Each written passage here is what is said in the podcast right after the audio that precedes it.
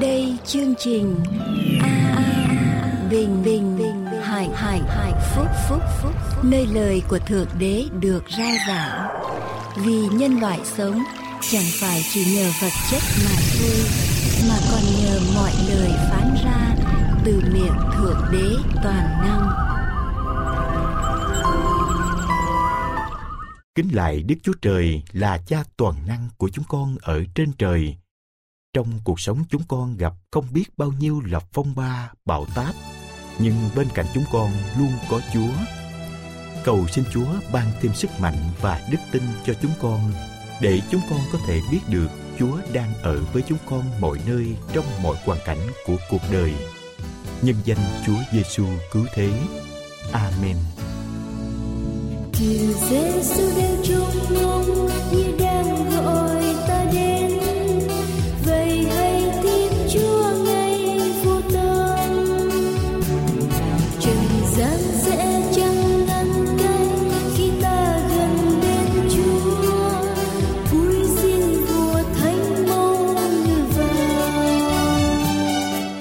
là chương trình An Bình Hạnh Phúc.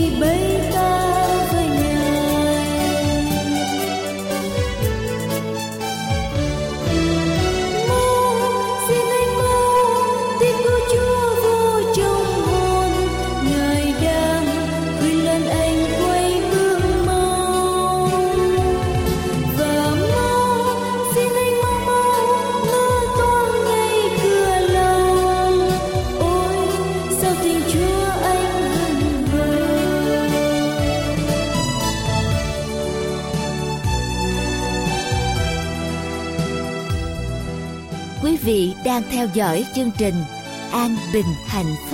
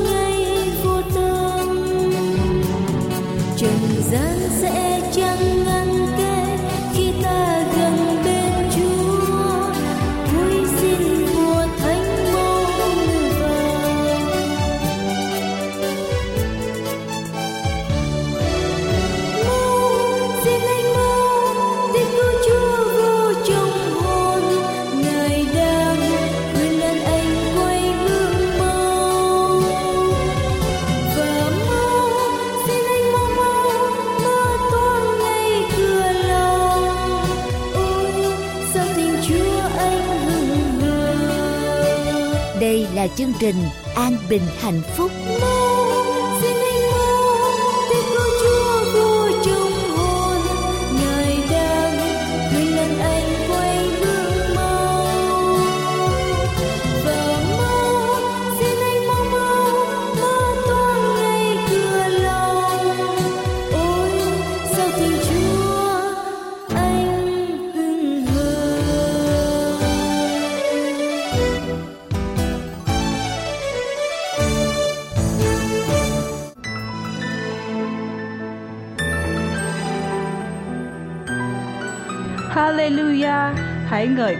Jehovah va trong nơi thánh Ngài. Hãy ngợi khen Ngài trên bầu trời về quyền năng Ngài. Hãy ngợi khen Ngài vì các việc quyền năng Ngài. Hãy ngợi khen Ngài tùy theo sự oai nghi cả thể của Ngài. Hãy thổi kèn ngợi khen Ngài, gãy đờn sắt, đờn cầm mà ca tụng Ngài. Hãy đánh trong cơm và nhảy múa mà ngợi khen Ngài. Hãy gảy nhạc khí bằng dây, thổi sáo mà ca tụng Ngài. hãy dùng chập chỏ dội tiếng mã la kêu rền, mà ngợi khen ngài. Phàm vật chi thở, hãy ngợi khen đức giê-hô-va.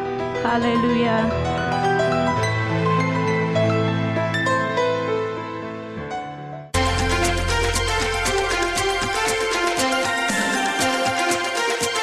Và sau đây, chúng tôi kính mời quý vị theo dõi mục Kinh Thánh và Khoa học.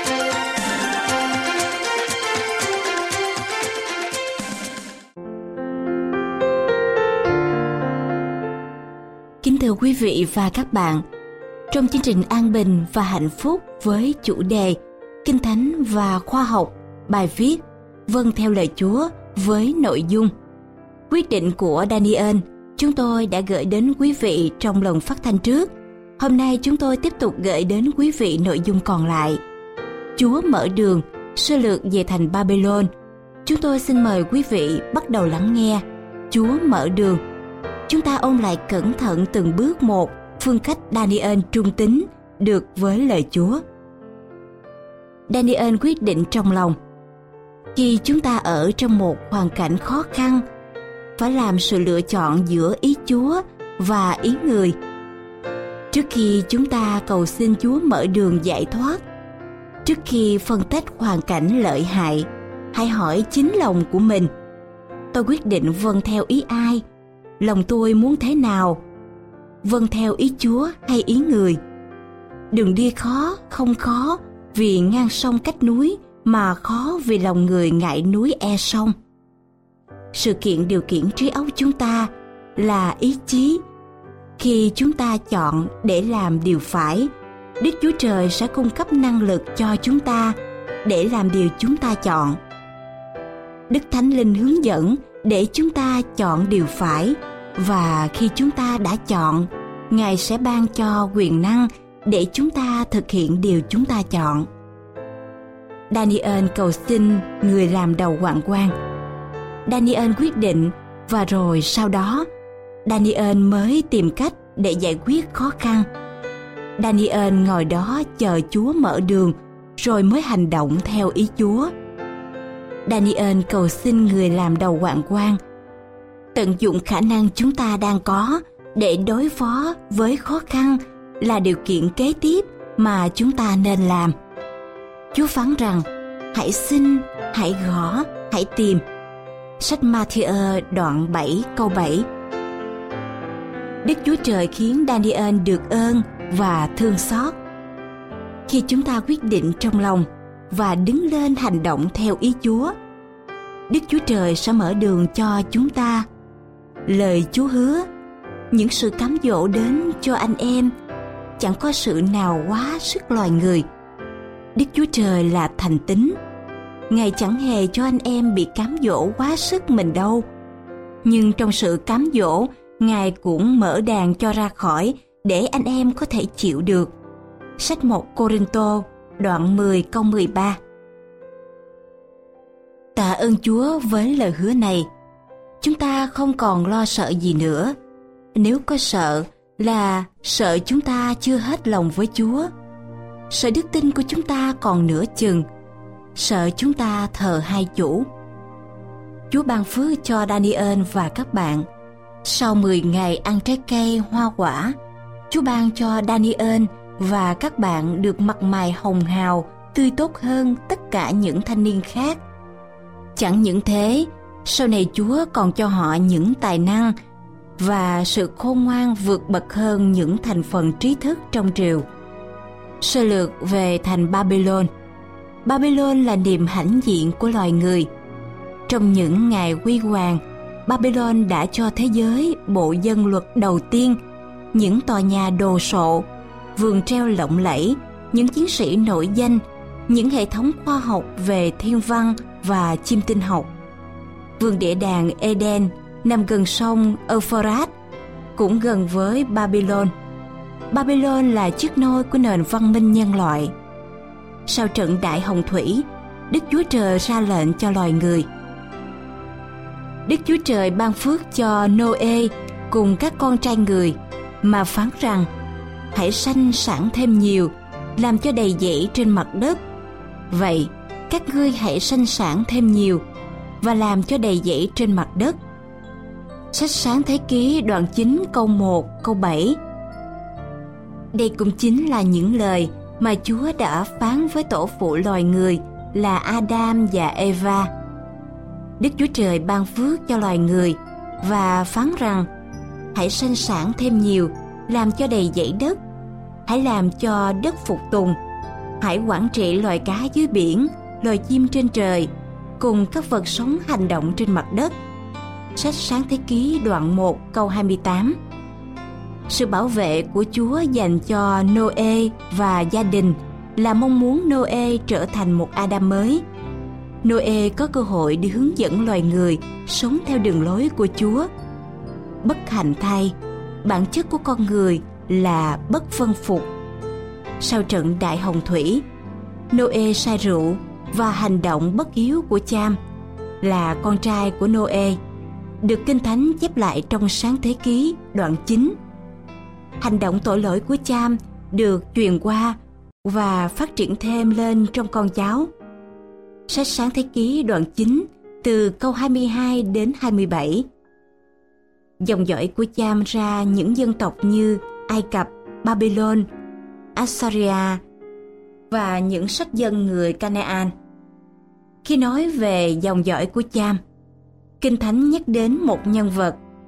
Cúc sanh Nimrod, ấy là người bắt đầu làm anh hùng trên mặt đất. Người là một tay thợ săn can đảm trước mặt Đức Jehovah. Bởi cớ đó có tục ngữ rằng, hệt như Nimrod, một tay thợ săn can đảm trước mặt Đức Jehovah. Nước người sơ lập là Babel, Erech, Akkad và Canea ở tại xứ Sinea. Sách sáng thế ký đoạn 10 từ câu 8 đến câu 10. Danh xưng Nemrod có thể đến từ tiếng Babylon là Nam Rao, dù là một trong những danh xưng cho Marduk, vị thần số một của Babylon. Nimrod là một người phản loạn và những thành phố mà ông thiết lập với Babylon đứng đầu là những thành phố phản loạn. Môi-se diễn tả Nimrod là một tay anh hùng, một thợ săn can đảm. Ngày xưa muốn trở thành một lãnh tụ phải chứng minh bằng khả năng săn bắn hay khả năng chinh phục loài thú. Chính khả năng này đã đưa Nimrod lên địa vị lãnh đạo tối cao. Nên bằng cách giết chết những thú vật mà Chúa đã tạo nên và giao cho loài người cai quản, Nimrod dùng khả năng này để đàn áp mọi người và leo lên vị trí lãnh đạo. Nimrod thành lập thành phố đầu tiên là Ba Bên, là tiền thân của Babylon, một thành phố với một cái tháp cao tận trời. Lại nói rằng, nào, chúng ta hãy xây một cái thành và dựng lên một cái tháp cho cao đến tận trời. Ta hãy lo làm cho rạng danh, e khi phải tản lạng khắp trên mặt đất. Bởi cơ đó đặt tên thành là Ba Bên vì nơi đó Đức jehovah làm lộn xộn tiếng nói của cả thế gian. Và từ đây, Ngài làm cho loài người tản ra khắp trên mặt đất. Sách Sáng Thế Ký đoạn 11 câu 4 câu 9 Thành phố và tháp được xây bởi ba mục đích. Một, phương tiện để đến với Thượng Đế. Con người dùng sức riêng mình để đến với đấng toàn năng và con người cũng muốn bằng như Thượng Đế dùng quyền lực chính trị để đạt mục tiêu tôn giáo hay chính trị và tôn giáo bắt tay. 2. Làm trạng danh loài người. Con người muốn đem vinh hiển cho mình thay vì cho đấng tối cao. 3.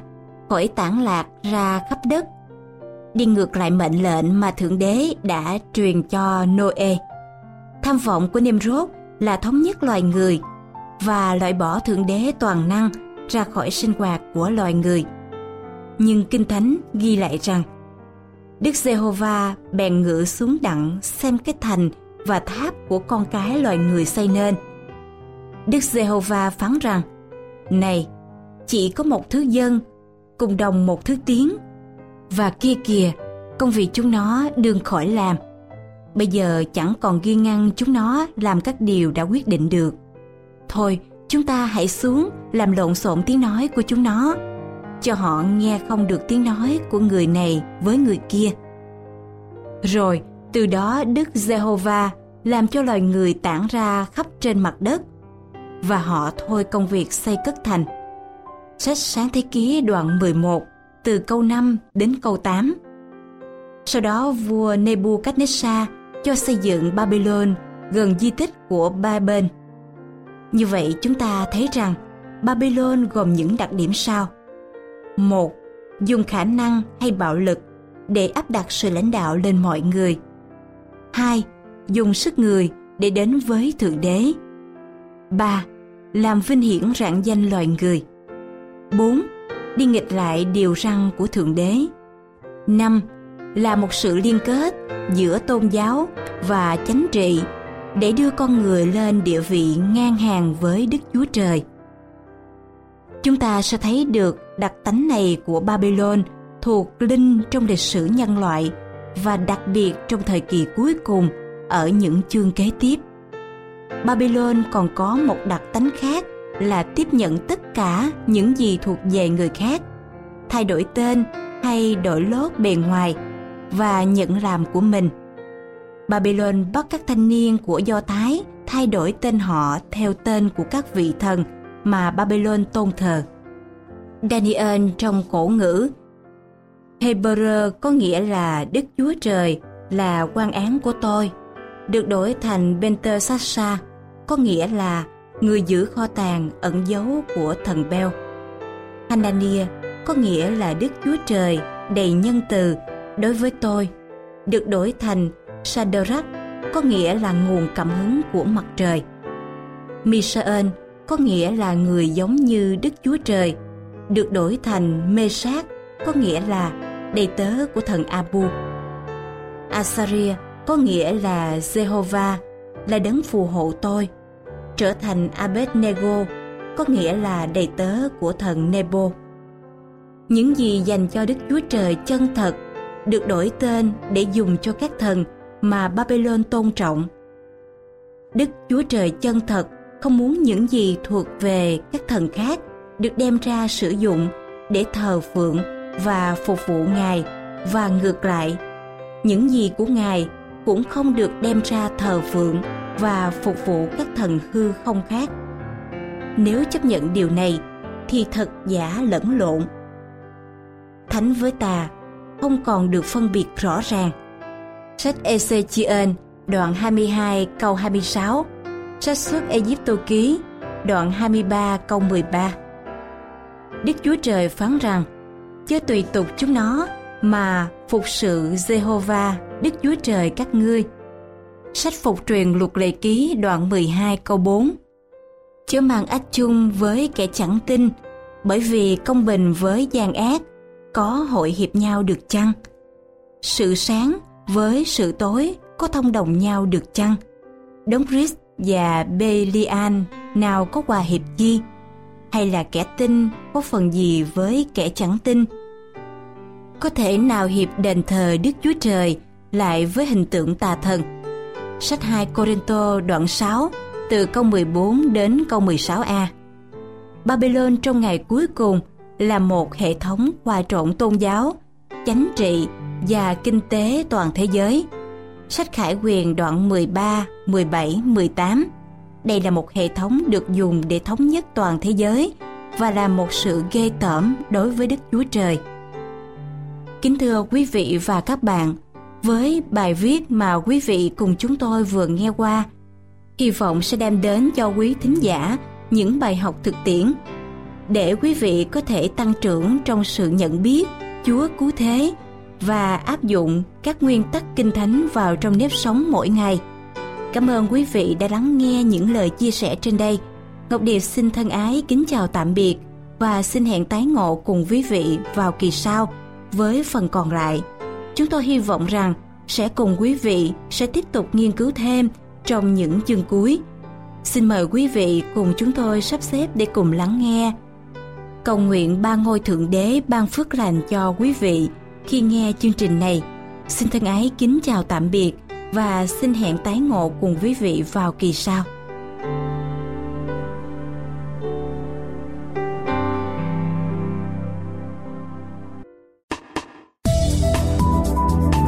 Thưa quý vị, An Bình Hạnh Phúc có ấn hành một số tài liệu như Con đường đến với Thượng Đế, Cuộc đời Chúa Cứu Thế, Lẽ thật ngày sa bát, Sấm truyền tận thế, 37 bài học kinh thánh, Con đường sống tập 1 và 2, Giáo lý căn bản, Cẩm nang xây dựng niềm tin, Ai rời ngày thánh từ ngày thứ bảy qua ngày thứ nhất của tuần lễ, Bí quyết sống khỏe, 60 dữ kiện về ngày sa bát, 27 tín điều căn bản, các đĩa CD và DVD thánh nhạc, cũng như các đĩa CD và DVD của những chương trình đã được phát hình, phát thanh. Những tài liệu này sẽ giúp quý vị trên con đường tìm hiểu về đấng tạo hóa cũng là đấng cứu thế. Xin vui lòng liên lạc với An Bình Hạnh Phúc để được nhận những tài liệu này qua số điện thoại 1888 901 4747 1888 901 4747 hay qua địa chỉ mạng anbinhhạnhphúc.com anbinhhạnhphúc.com hoặc qua địa chỉ bưu tín PO Box 6130 Santa Ana, California 92706 PO Box 6130 Santa Ana, California 92706 Xin chân thành cảm tạ quý vị và kính mời quý vị tiếp tục theo dõi chương trình An Bình Hạnh Phúc hôm nay.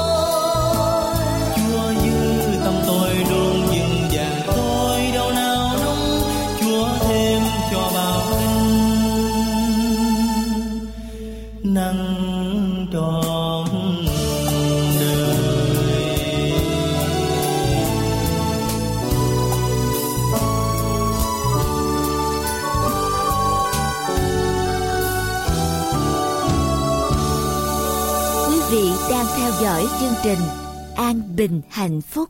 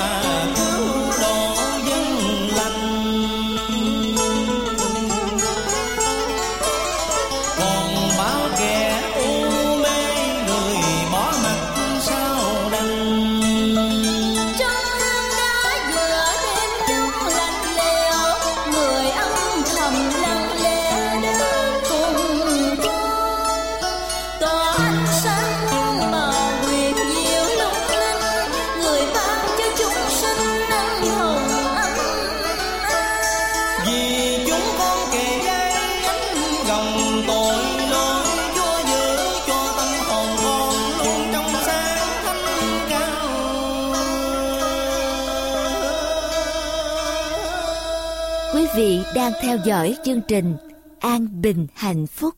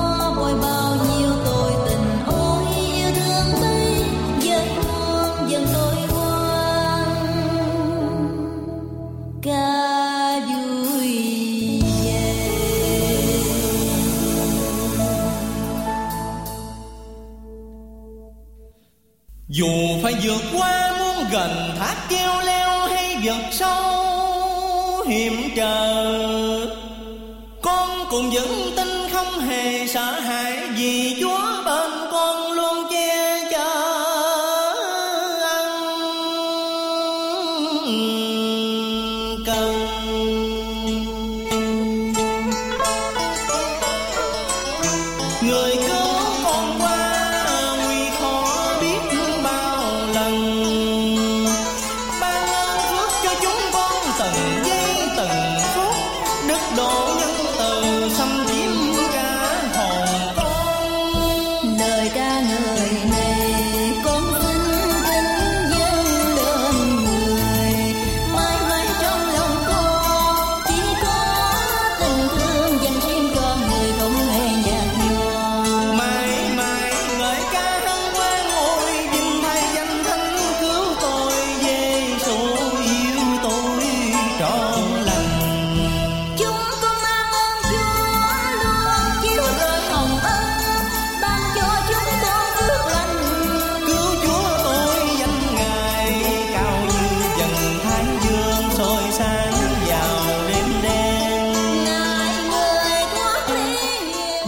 chương trình An Bình Hạnh Phúc.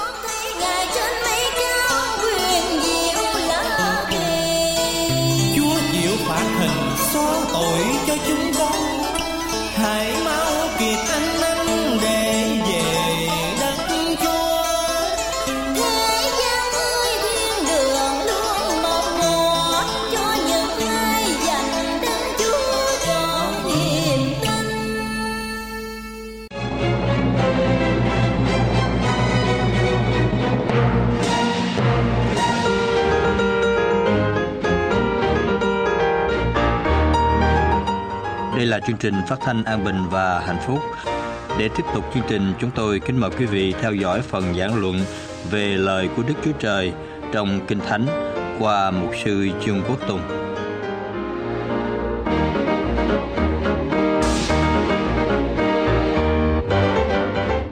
Kính chào quý vị khán thính giả. Hôm nay tôi xin được tiếp tục đề tài về ngày tận thế.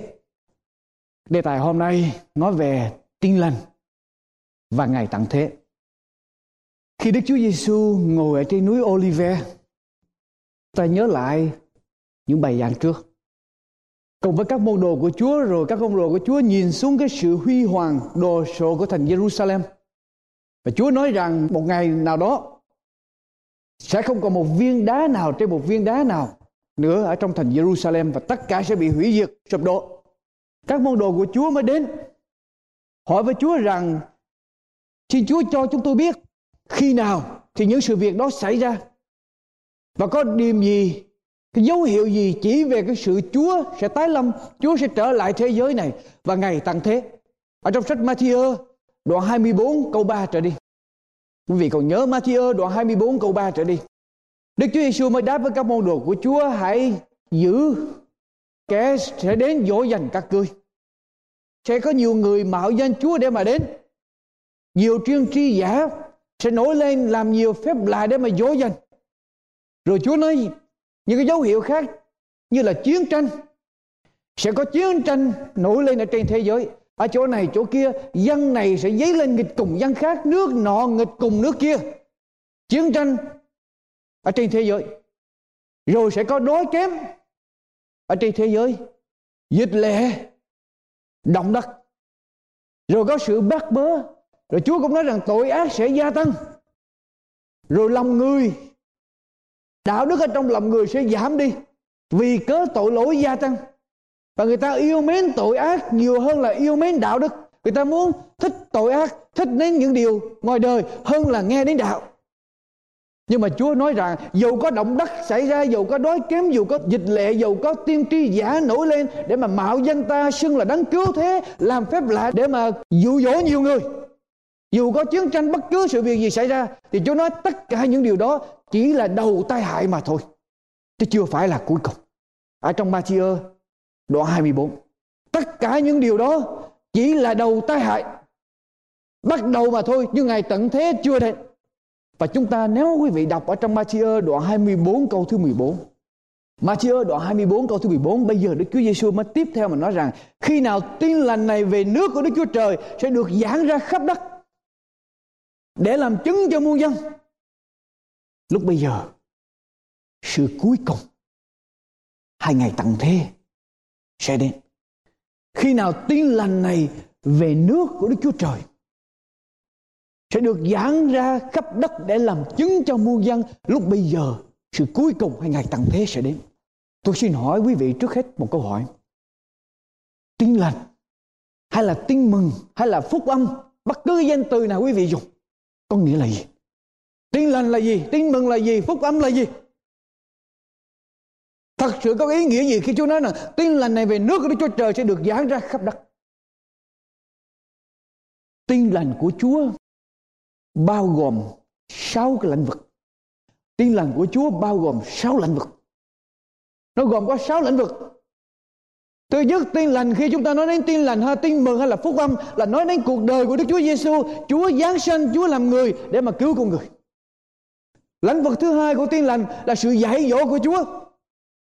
Cái lãnh vực thứ ba của tiên lành là nước thiên đàng ở trong lòng của chúng ta hiện bây giờ và nước thiên đàng sẽ đến ở trong tương lai là cái nước thật sự, nước vinh hiển. Cái lãnh vực thứ tư của tiên lành là sự cứu rỗi cho tội nhân. Con người sẽ nhờ cái điều gì để mà được cứu? Sẽ đến được với Chúa bằng cái phương pháp nào để con người được cứu để đến với Chúa. Và cái lĩnh vực thứ năm của tiên lành là sa tăng. Sa tăng hay là chúa quỷ hay là nguồn gốc của tội lỗi? Là cái kẻ đi dỗ dành thiên hạ và tội lỗi sẽ bị hủy diệt ở trong tương lai. Và cái lĩnh vực cuối cùng của tiên lành là nước của Chúa sẽ được thiết lập ở trên thế giới này. Ở trong tương lai sau ngày Chúa tay lòng sáu lĩnh vực của tiên lành.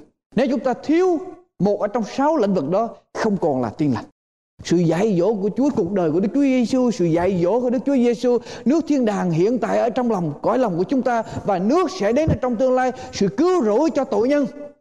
Sa tăng và tội lỗi sẽ bị hủy diệt ở trong tương lai và nước Chúa sẽ được thiết lập ở trên thế giới này. Đó là tiền lành bao gồm tất cả.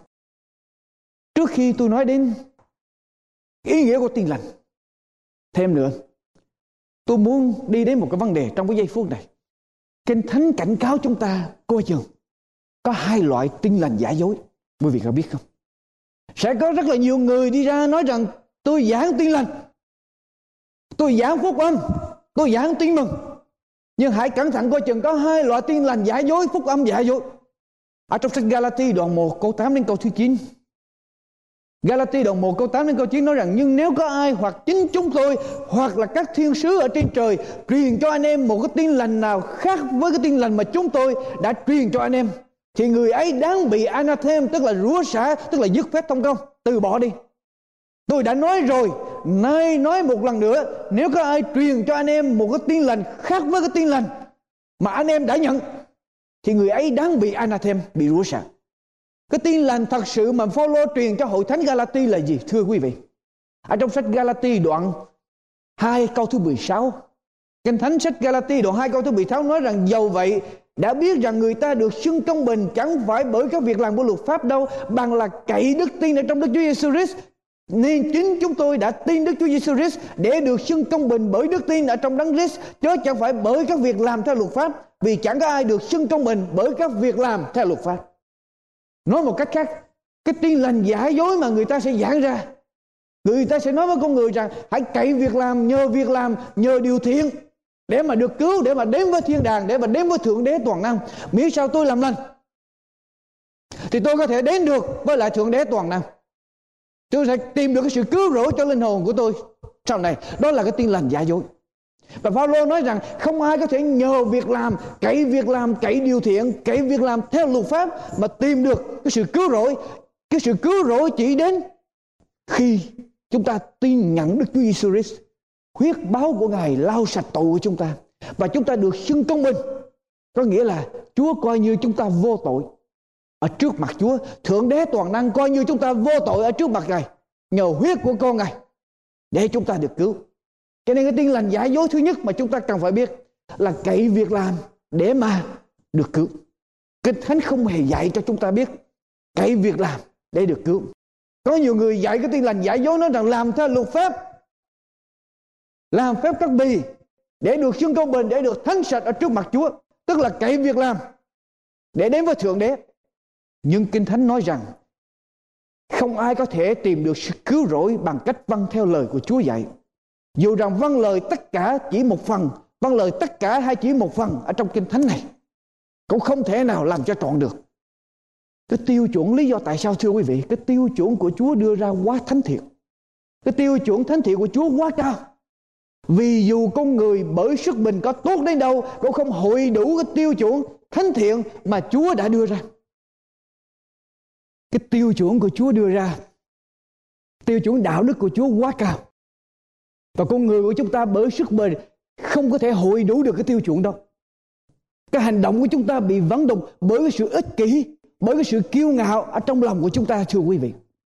Chúng ta có thể làm việc thiện, chúng ta có thể làm điều lành để mà có lợi cho ta. Hoặc là có lợi ở trong đời này, hoặc là chúng ta được phước. Hoặc là có lợi ở trong đời sau, để chúng ta được cứu. Cho nên Chúa không chấp nhận cái điều thiện mà chúng ta làm. Ví dụ như tay của tôi, dính mực. Bất cứ gì tôi đụng vào cũng bị vấy mực hết. Bị dơ hết. Lòng của tôi bị ích kỷ. Lòng của tôi kiêu ngạo Cho nên những gì tôi làm nó sẽ vẫn đục bởi cái ích kỷ Bởi cái sự kiêu ngạo trong lòng Cho nên Chúa không chấp nhận Cái việc thiện của chúng ta Để mà được lên thiên đàng Để mà được sự cứu rỗi Cái phương pháp để mà nhận sự cứu rỗi sự cứu rỗi là một sự ban cho của Đức Chúa Trời. Bởi đức tin, chúng ta nhận được cái sự công bình của Đức Chúa Giêsu mặc vào ở trong chúng ta. Bởi đức tin mà chúng ta nhận được cái ân điển của Chúa để mà xóa bỏ tội lỗi của chúng ta. Ephesos đoạn 2 câu số 8. Và ấy là nhờ ân điển bởi đức tin mà anh em được cứu. Ấy là nhờ ân điển bởi đức tin mà anh em được cứu. Điều đó không phải đến từ anh em, bằng là sự ban cho của Đức Chúa Trời. Ấy chẳng phải bởi việc làm đâu, hầu cho không ai khoe mình cho nên quý vị đã thấy được cái tin lành giả dối thứ nhất là khi con người cậy việc làm để mà được sự cứu rỗi, để mà đến với thượng đế và sự cứu rỗi chỉ là sự ban cho của Đức Chúa Trời toàn năng bởi đức tin của chúng ta ở trong Đức Chúa Giêsu. Nhưng mà từ cái điểm này nó dẫn đến cái tin lành giả dối thứ hai. Cái tin lành giả dối thứ hai. Vì người ta áp dụng sai lầm. Vì người ta quá lạm dụng, vì người ta không hiểu thấu kinh thánh, hay một lý do nào đó đã dẫn đến một cái sự tin sai lầm rằng một khi tội nhân đã tin nhận Chúa và nhận được cái sự công bình của Chúa vào ở trong cuộc đời rồi, thì tội nhân đó được hoàn toàn sự cứu rỗi. Bây giờ họ không cần phải làm điều lành nữa. Họ không cần phải làm điều thiện, họ không cần phải sống cho Chúa nữa. Họ phải không còn sống, họ không cần phải sống theo cái tiêu chuẩn của Chúa đưa ra nữa. Những người này họ không thấy được cái kết quả của sự xưng công bình. Những người này họ không thấy được một cái đời sống vâng theo Chúa là quan trọng. Họ quay mất quyền phép của Đức Thánh Linh. Họ tưởng rằng một khi tin rồi là đủ và không cần phải bày tỏ đức tin đó qua hành động. Roma đoạn 8 câu 5 đến câu số 8.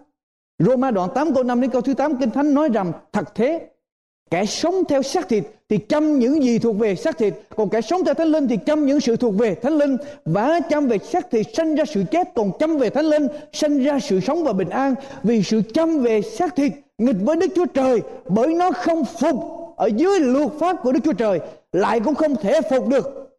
Và những kẻ sống theo xác thịt thì không thể đẹp lòng Đức Chúa Trời được. Và Roma đoạn 3 câu 31 Vậy chúng ta nhân đức tin mà bỏ luật pháp hay sao? Chẳng hề như vậy. Trái lại chúng ta làm vững bền luật pháp. Đức Thánh Linh sống ở trong lòng chúng ta, ban cho chúng ta cái ơn, ban cho chúng ta cái sức để chúng ta sống theo lời của Chúa. Một khi chúng ta đã tin Chúa, nhận được sự công bình của Chúa rồi, bây giờ chúng ta sống.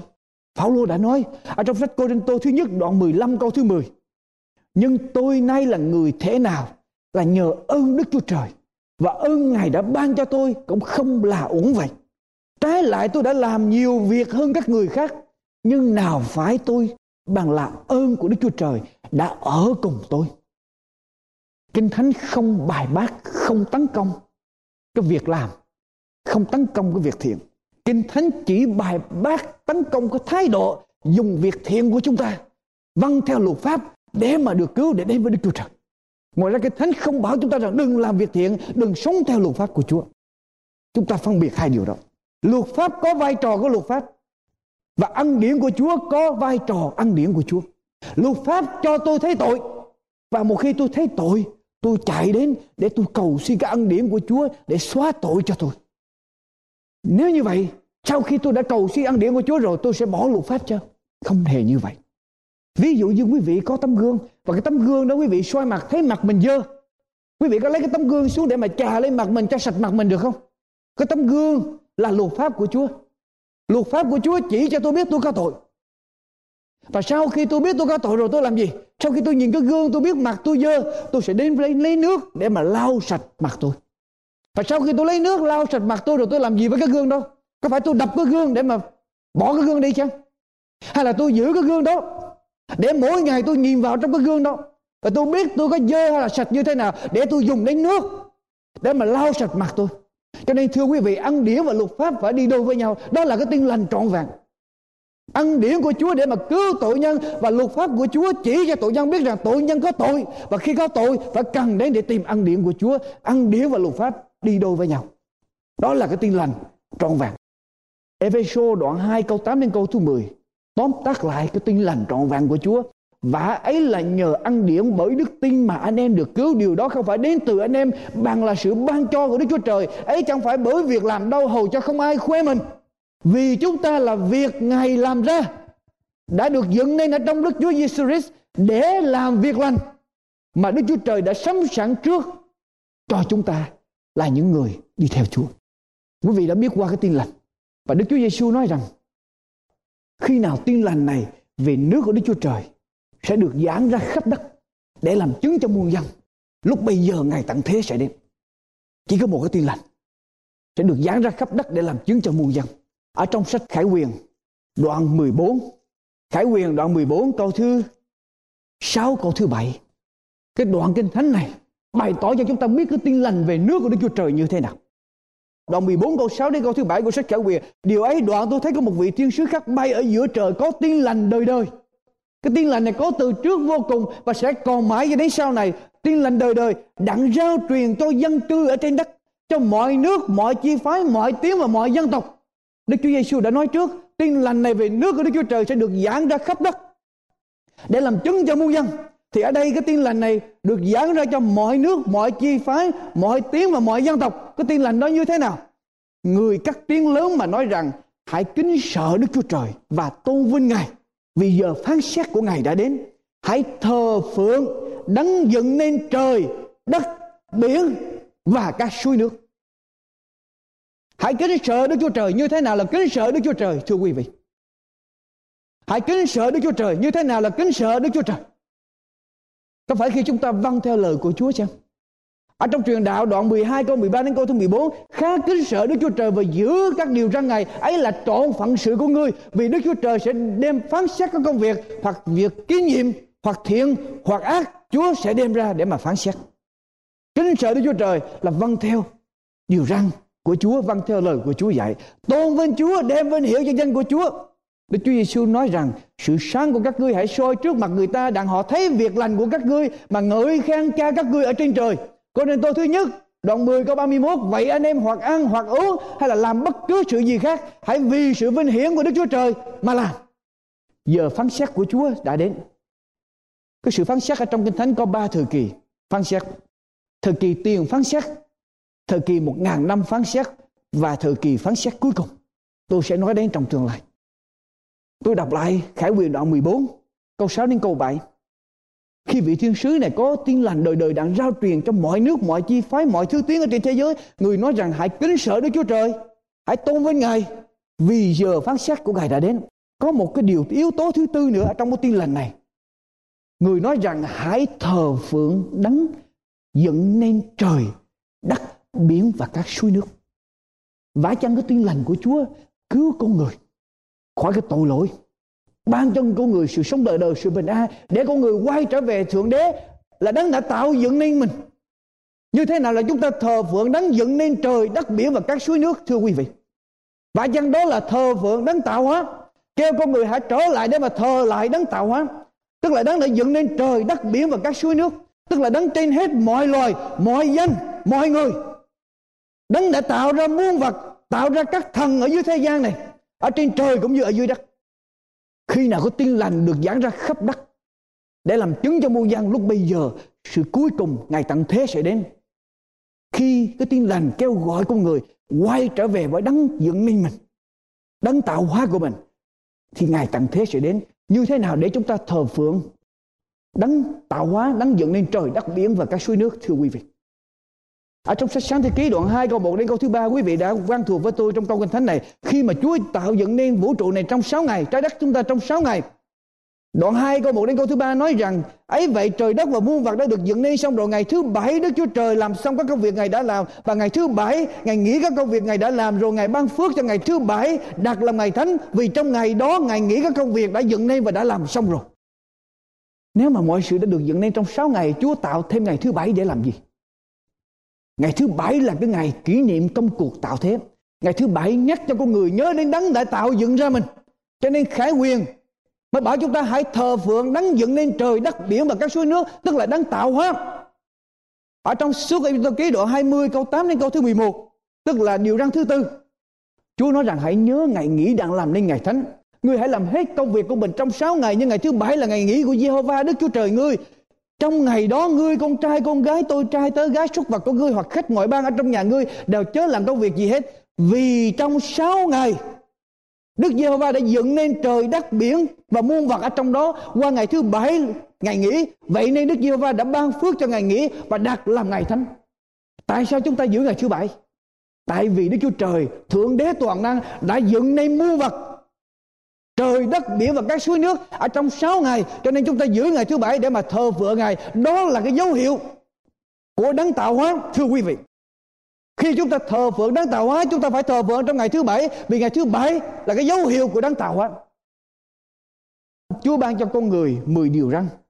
Đa số các cơ đốc nhân ngày hôm nay giữ 8 điều hay là 9 điều?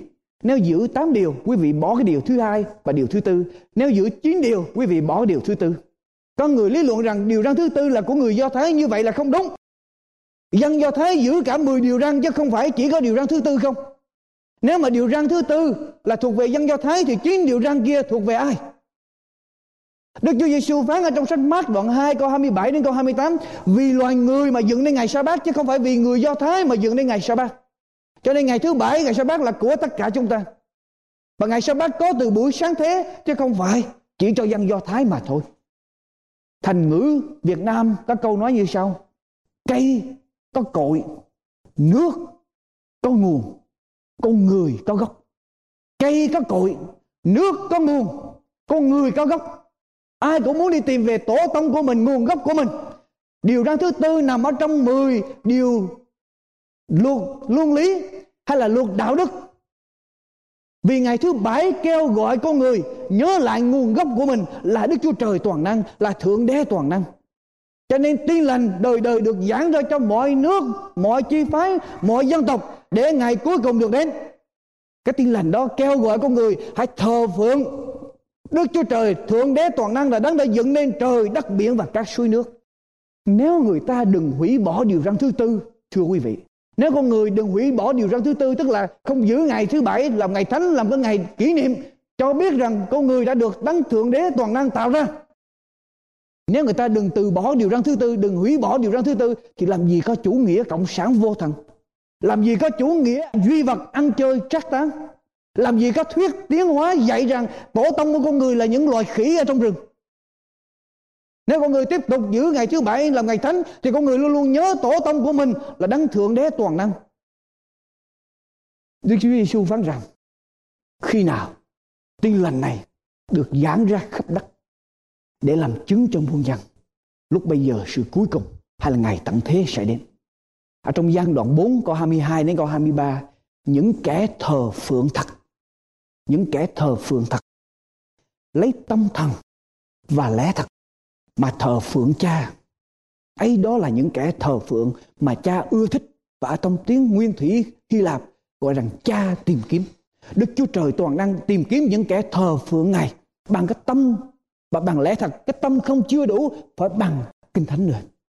Bằng lẽ thật, bằng lời của chúa nữa. Và đức chúa trời đi tìm những kẻ thờ phượng như vậy, thưa quý vị.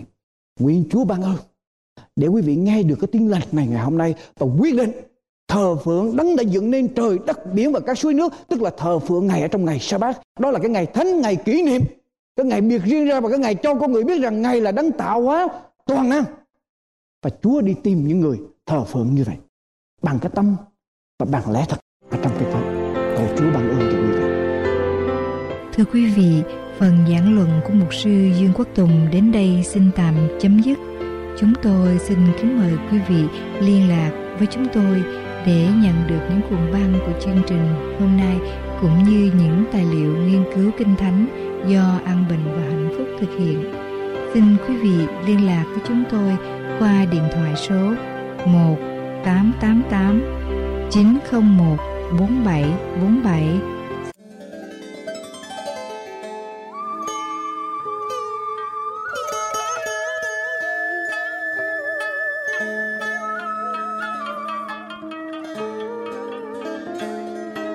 Đây là chương trình An Bình Hạnh Phúc.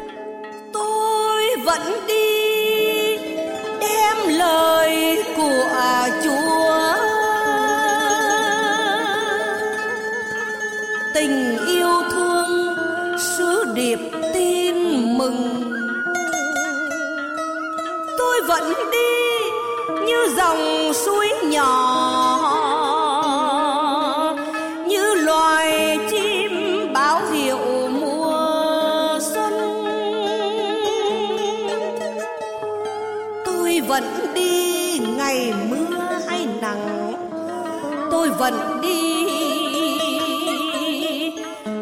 Chẳng ai chờ.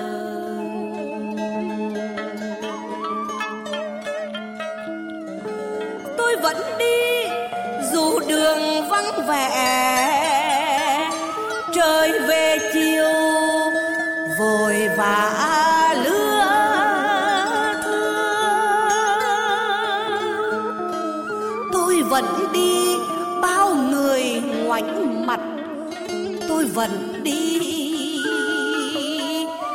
lắm kẻ thờ ơ. Tôi vẫn đi mặc lời sỉ nhục. Tôi nghĩ rằng như gió thoảng qua. Tôi vẫn đi tìm người lạc lối tôi vẫn đi đến kẻ lầm than. Tôi vẫn đi gặp người tuyệt vọng. Tôi vẫn đi về nước thiên đàng. Đây là chương trình An Bình Hạnh Phúc. Tôi vẫn đi ngày mưa hay nắng tôi vẫn đi chẳng biết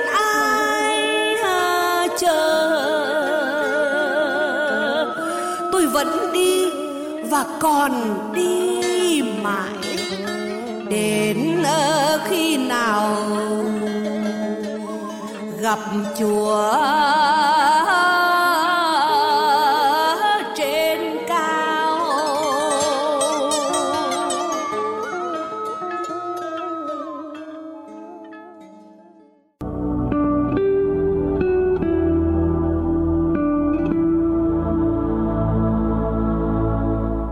Giêsu phán. Hỡi những kẻ mệt mỏi và gánh nặng, Hãy đến cùng ta. Ta sẽ cho các ngươi Được yên nghỉ. Ta có lòng nhu mì, Khiêm nhường, Nên hãy gánh lấy ách của ta Và học theo ta. Thì linh hồn của các ngươi sẽ được yên nghỉ, Vì ách ta dễ chịu và gánh ta nhẹ nhàng. Đức Chúa Giêsu vẫn luôn luôn khuyên mời chúng ta quay trở về với Ngài. Tại sao chúng ta không đến? Tại sao chúng ta còn thờ ơ? Sao không đến với Chúa để trao cho Ngài tất cả những gánh nặng, những chịu nặng ở trong cuộc sống này? Ngài sẽ cho chúng ta được yên bình. Quý vị nghe được lời của Ngài hôm nay. Chúa đang khuyên mời quý vị hãy mở cửa lòng mình. Nói lên, nói với Chúa rằng con xin mời Chúa ngự vào. Con xin Chúa giúp con để bước đi theo ở trong cuộc đời này.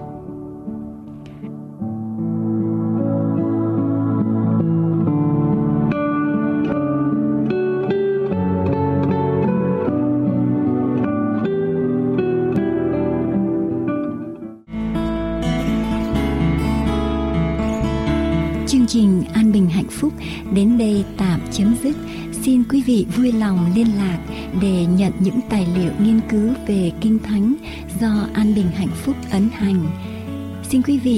điện thoại số 1888 901 4747 1888 901 4747 hay địa chỉ mạng anbinhhạnhphúc.com anbinhhạnhphúc.com Nguyện cầu Thượng Đế Toàn Năng ban ơn trên quý vị và gia quyến.